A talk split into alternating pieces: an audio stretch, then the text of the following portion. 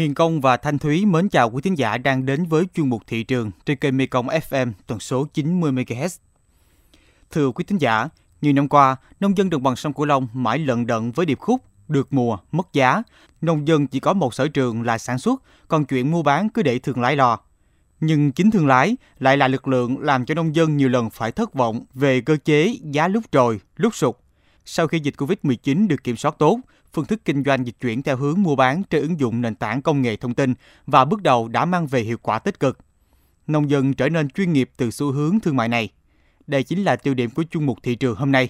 Nhưng trước tiên, mời quý thính giả điểm qua một vài thông tin thị trường đáng chú ý.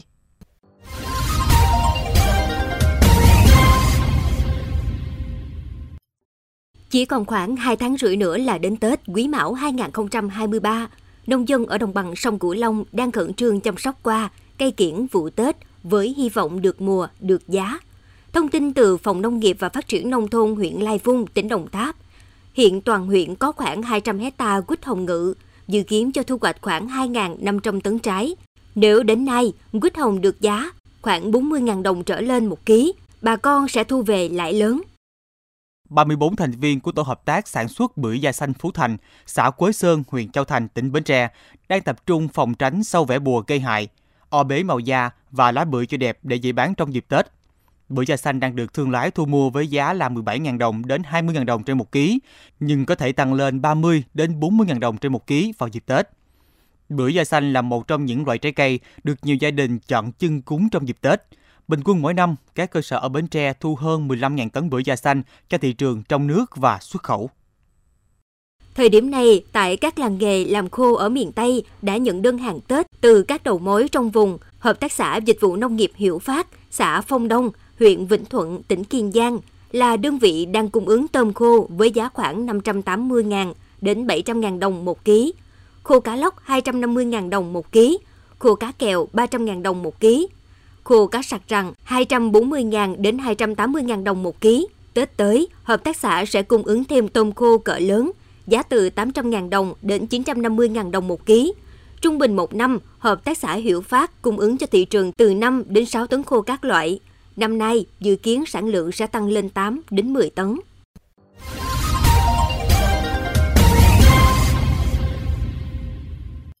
Kính thưa quý thính giả, do tác động của dịch bệnh COVID-19 đã gây khó khăn trong việc tiêu thụ nông sản của bà con nông dân đồng bằng sông Cửu Long. Thời điểm này, trên thị trường đã xuất hiện phương thức đi chợ thông qua sàn thương mại điện tử. Doanh nghiệp, hợp tác xã, hộ sản xuất đã quảng bá và đẩy mạnh phân phối sản phẩm trên các sàn và khách hàng chỉ cần một cú click chuột để mua hàng, sau đó được giao về tận nhà. Trong 2 năm, sàn thương mại điện tử đã giúp người nông dân, hộ sản xuất làm quen với cơ chế vừa sản xuất vừa tiếp thị sản phẩm của mình trên không gian mạng. Sau đây là ghi nhận của phóng viên chuyên mục thị trường. Mời quý thính giả cùng lắng nghe.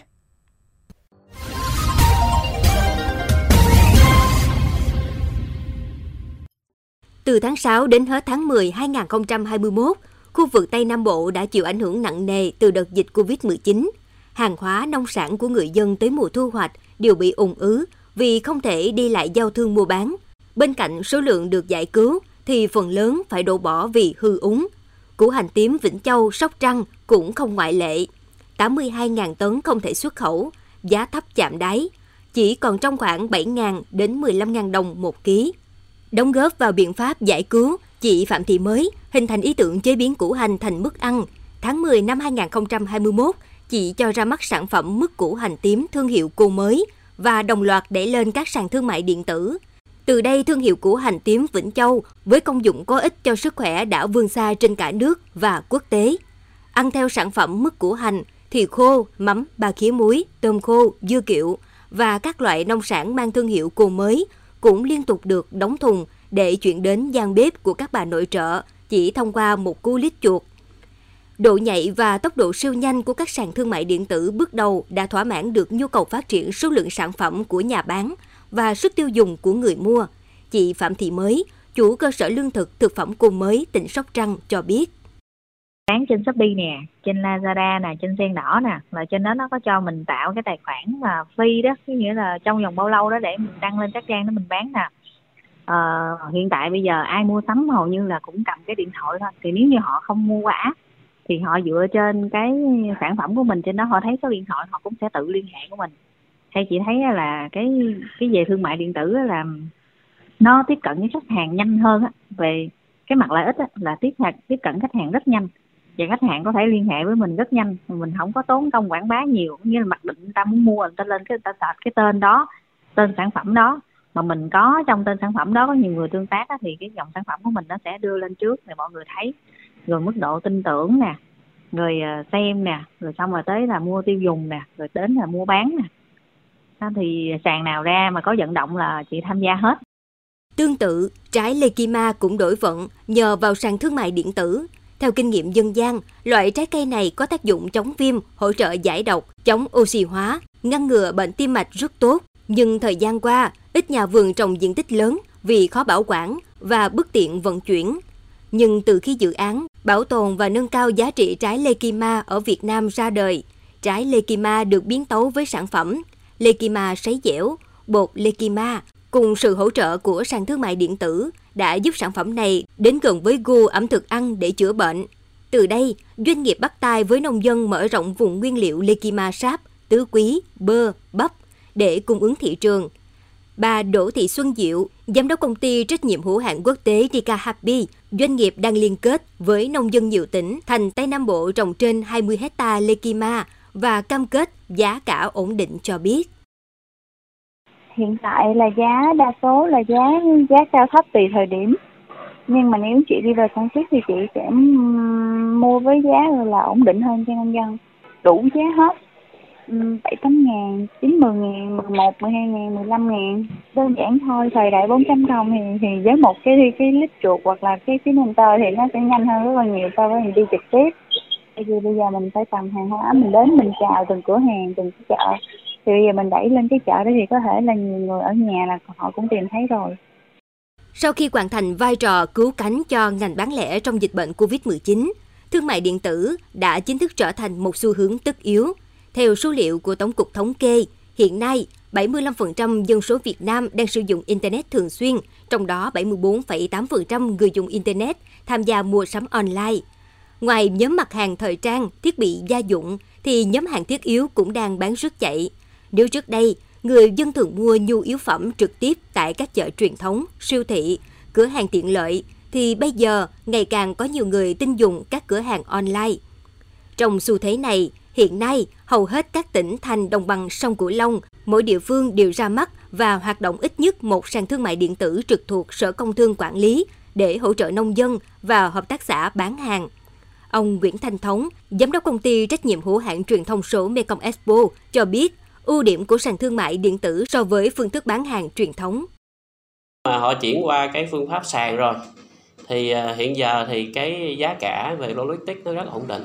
À, các các các nhà mà cung cấp cái phương thức vận chuyển đó thì giá cả họ được công khai rất là ổn định và cái sản phẩm này họ sẽ đưa trực tiếp từ cái người sản xuất tới người tiêu dùng thông qua đơn vị logistics mà không cái phải qua bất kỳ một cái tầng đất ờ, cấp 1, cấp 2, cấp 3 đại lý rồi nữa nó rất là phức tạp. Doanh số nó chạy trên đó rồi quyết toán thì uh, cổng thanh toán hoặc là nhà logistics họ quyết toán cái một uh, chuyển khoản thẳng tới cái cái cái nhà bán một cách nhanh chóng. Đó là cái cái lợi ích của cái uh, cái người nhà bán mà tham gia sàn thương mại điện tử. Sàn thương mại điện tử giúp xây dựng thương hiệu nông sản cho các hợp tác xã doanh nghiệp. Tuy nhiên, hiện số lượng nông sản tiêu thụ trên các sàn thương mại điện tử còn khiêm tốn. Các tổ chức cá nhân mới tiếp cận sàn thương mại điện tử nên còn nhiều bỡ ngỡ. Đơn cử như Hợp tác xã Sản xuất Dịch vụ Nông nghiệp Thuận Bình, tỉnh Long An, mỗi đợt thu hoạch khoảng hơn 1.000 tấn chanh. Ngoài phân phối chanh tươi, hợp tác xã còn sản xuất hơn 50.000 lít rượu chanh đóng chai. Nhưng khi đưa chanh và sản phẩm chế biến từ chanh lên sàn thương mại điện tử thì lại lúng túng. Nông dân sản xuất giỏi nhưng công nghệ còn chưa sành, Ông Bùi Văn Khắp, Giám đốc Hợp tác xã Thuận Bình cho biết. Tạo điều kiện giúp cho bà con hợp tác xã thì điều đó rất là quý. Nhưng có cái bây giờ là thực hiện không có mạnh đạn cái là vì cái trình độ năng lực của quản lý của hợp tác xã nông nghiệp á đụng vô sản xuất thì bà con ta giỏi đó. Nhưng mà đồng điện tử máy móc các cái thì bà con ta từ chỗ đó trong thời gian qua cái khâu tiếp cận nó chưa mạnh trạng chưa có nhiều là như vậy đó. Muốn nông dân vừa sản xuất vừa bán hàng trước tiên ngành chức năng cần tổ chức đào tạo tập huấn tạo tài khoản, gian hàng cho các hộ sản xuất. Cùng với đó là hướng dẫn các hộ sản xuất nông nghiệp tạo ra những sản phẩm an toàn, chất lượng cao, sử dụng máy tính, điện thoại thông minh, nền tảng thương mại điện tử để nông dân sớm làm chủ được hình thức bán hàng mới trên các sàn giao dịch điện tử. Ông Nguyễn Thanh Thống, giám đốc công ty trách nhiệm hữu hạn truyền thông số Mekong Expo cho rằng mình à, mình có một cái đội ngũ sẵn khi mà có cái thông tin mà của cái cái cái người bán mà ở trong những cái điều kiện như vậy á, thì à, mình alo mình đến khảo sát mà rồi mình có thể à, giúp họ là chụp hình nè rồi à, lấy đăng cái cái viết cái thông tin. Thì à, mình mình tư vấn cho họ thôi cái thông tin vậy là đăng vậy đó rồi hình ảnh như vậy hoặc là có quay clip gì đó thì à, họ ok hết thì mình lấy những cái thông tin đó mình đăng lên sàn mình hỗ trợ họ còn về mặt sàn á, thì à, sàn sẽ đẩy mạnh cái truyền thông và và thông qua thông tin về sàn có thể là là trải nghiệm một cách trực tiếp cái sản phẩm của họ trên sàn. Dạ. Nhiệm vụ của người nông dân cần phải làm là sản xuất sản phẩm đạt chất lượng tốt nhất có thể và ổn định theo thời gian. Sản phẩm làm ra phải phát huy được tối đa lợi thế riêng, có thương hiệu riêng, không nơi nào có được để khách hàng không có sự so sánh. Trước mắt, người nông dân không sản xuất riêng lẻ mà cần phải hợp tác, hợp tác và hợp tác. Chỉ có hợp tác mới giảm chi phí đầu vào, hạ giá thành sản phẩm, tạo ra sản phẩm số lượng lớn, chất lượng ổn định, tận dụng được sức mạnh tập thể, trí tuệ tập thể. Các hộ sản xuất nhỏ hợp tác với nhau để hình thành vùng sản xuất lớn.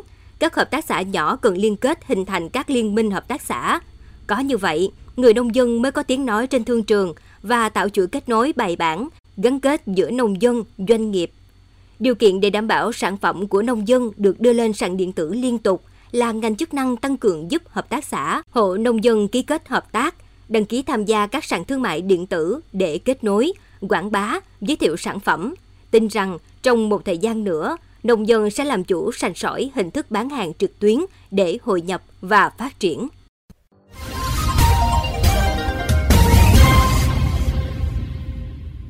Thưa quý vị, thông tin vừa rồi cũng đã khép lại chung mục thị trường ngày hôm nay và những thông tin nóng hổi cùng những biến động của thị trường sẽ được chúng tôi liên tục cập nhật trong các bản tin tiếp theo. Xin mời quý vị và các bạn cùng lắng nghe kênh podcast chuyên biệt đầu tiên về đời sống của người dân vùng đất phương Nam, chuyện Mekong trên nền tảng thiết bị di động bằng cách truy cập vào các ứng dụng Spotify, Apple Podcast trên hệ điều hành iOS, Google Podcast trên hệ điều hành Android, sau đó gõ từ khóa chuyện Mekong. Hiền Công và Thanh Thúy cảm ơn bà con và các bạn đã quan tâm lắng nghe. Xin chào và hẹn gặp lại.